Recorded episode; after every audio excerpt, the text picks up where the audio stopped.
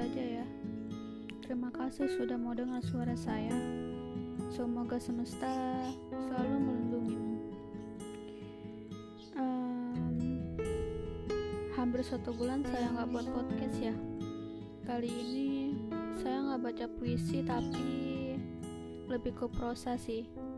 Habisnya saya bingung mau baca puisi yang mana.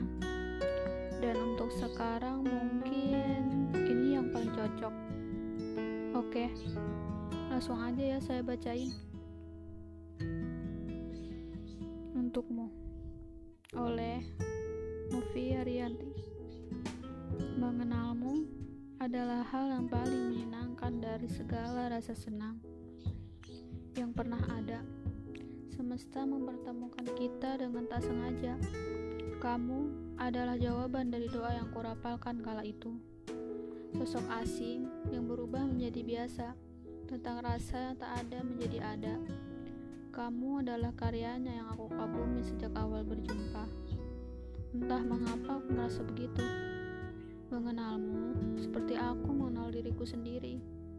Bukan hanya sefrekuensi, tapi sifat dalam diri kita pun sama.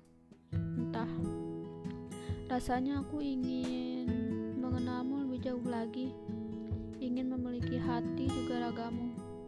Lalu kusimpan rapih dan kurawat dengan baik. Kamu adalah sosok paling menyenangkan dan menenangkan. Kamu adalah jawaban atas doa yang kupanjatkan. Apakah semesta mempertemukan kita? Ada maksud dan tujuan? Atau hanya memberi pelajaran dan kenangan? Entah, aku pun tak tahu jawabannya. Hai, makhluk paling menyenangkan yang pernah saya temui. Sosok makhluk yang membuat saya bingung antara bertahan dan pergi. Sosok makhluk yang bisa membuat senang sekaligus tenang dalam satu waktu. Tadinya asing, lalu berubah menjadi biasa.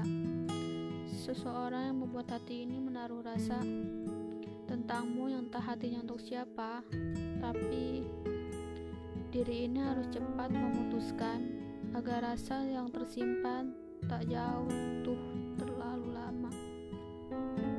Dari sajak ini, dari kalimat ini, aku merelakan juga mengikhlaskanmu. Ku, yang ku tahu sedari awal memang bukan untuk